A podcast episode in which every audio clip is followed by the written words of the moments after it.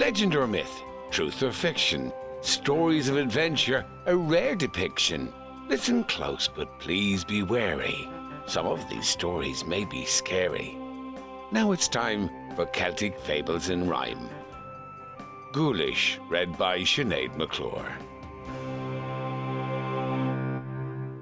There was once a boy from Mayo, Guleesh was his name, who dreamed of far off places finding fortune, love, and fame. But the townsfolk thought him odd, because he never travelled far.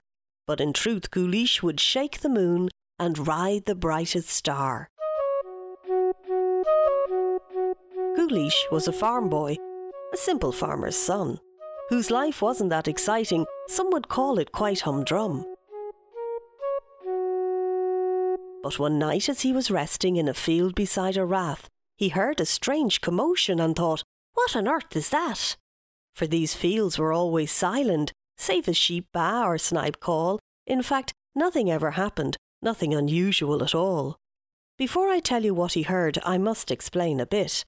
That a rath is an old ruin, but some say fairies sleep in it. And Guleesh would find out that this indeed was true, as he sat beside this fairy rune when a sudden sharp wind blew. And on that wind were fairy folk heading home from their day's deeds, none of which were good ones, but evil things are fairies' needs. Now, at that precise moment, Guleesh stared upon the moon and said, I wish I was far away like you, and soon and soon and soon. It was then he saw that the fairies were entering their rune. Guleesh followed on their trail, tiny footsteps lit by the moon. What have we here? a bold one asked as he shook his tiny head.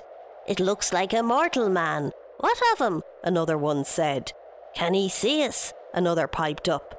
He can help us with our plan, for it's not often our fairy deeds need the help of a mortal man.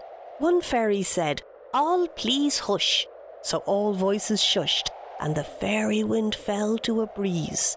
We have a great quest. Can you join us, O human one, please? And then all the fairies shouted in what seemed like a low sort of babble, but what they were actually saying was, My horse, my bridle, my saddle.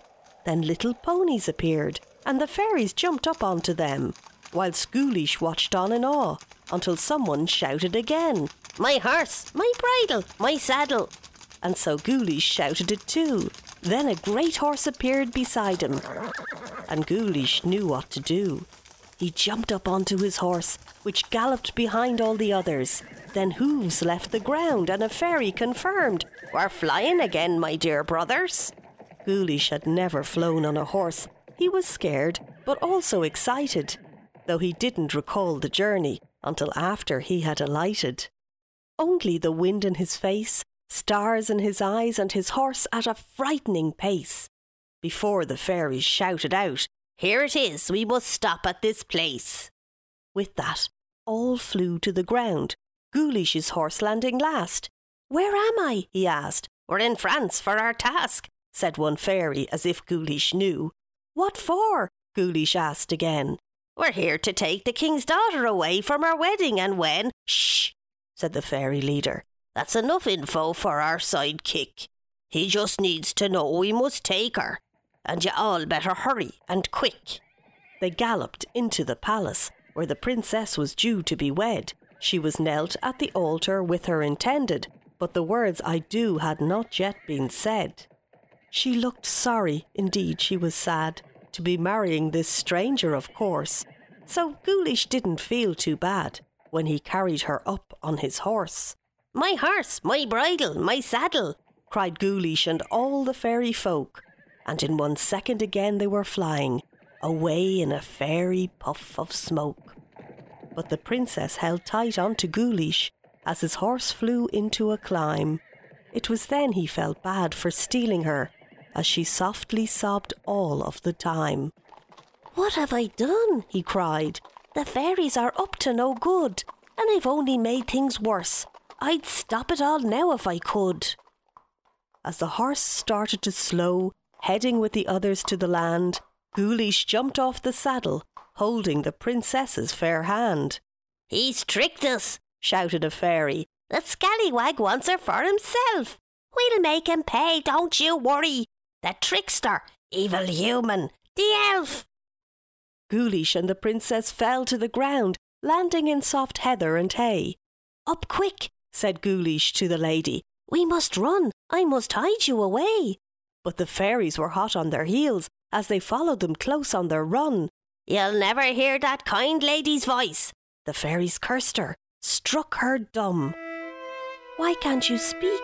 Guleesh asked, but nothing came from her mouth. The fairies, the cads, have taken your voice, Guleesh said with a frightening shout. I'm sorry, milady. It's I who's to blame for the trouble that's befallen you. I'll do anything I can to fix this. Bring you back to France, if that'll do. The lady's tears welled up again as she stood shaking her head. If you don't want to go back to France, I'll take you to safety instead. The pair travelled west of the village, where a friend of Guleesh lived all alone. The old man was bemused by the pair as they silently entered his home. Now, Guleesh, what time of night calls you two to my front door? said the wise old man, a little perturbed, for the intrusion was unusual for sure.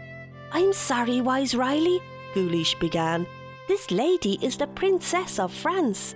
The fairies made me steal her away, but they led us both a merry dance. Sure, that's what fairies do, don't you know? Wise Riley wasn't named that for fun. It's a terrible deed they had me do, but we got away, we did run. And then the fairies caught up with us, and we didn't have a choice. They struck down a curse on this lady, and they took away her voice. What a terrible deed from a terrible creed. Wise Riley was angered for sure. But what can I do? Tell me what do you need? What brings you to my front door? Can you hide her in here? asked Guleesh, until that awful curse is gone? Because I fear she can't tell me where she is wont to belong.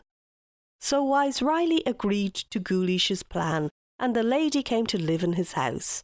Guleesh visited every day, but she stayed quiet as a mouse. A year passed by in silence, and Guleesh had had enough. I must find the fairies again, he thought, and put an end to this cursed stuff. So he went back to the Rath, carried back on a fairy wind. This time Guleesh was ready for them as he stood by their door and grinned. Let go of your curse on my lady, and I let you in through this door. I mean it, not one will pass by me, or I'll smack your tiny heads, that's for sure. Pish, get out of our way, shouted one, who wasn't too worried by the threat. It's only the fool who tricked us last year. Don't mind him. Get inside. We're wet. He's a terrible idiot, said another.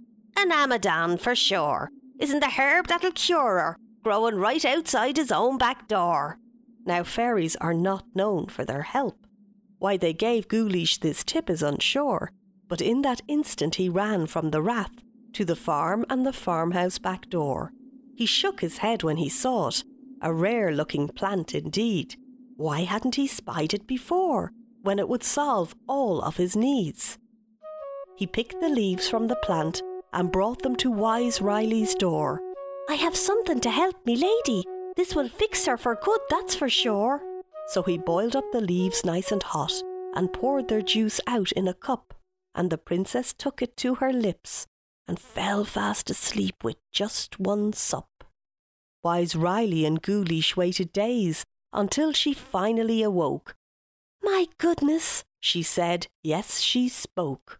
I want to stay here, she went on, and marry Guleesh. He's my bloke. Guleesh blushed. He couldn't believe what he heard. Now it was him who was silenced. He was really just lost for words.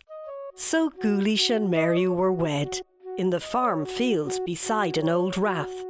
Some say fairies attended, but who in this world would think that? Guleesh was adapted for rhyme and read by Sinead McClure. Celtic Fables in Rhyme was produced by All Points West Radio Productions. The series was edited by Joe Harris, with music composed and performed by Harvest Tracks. The series was funded by the Broadcasting Authority of Ireland with a television licence fee.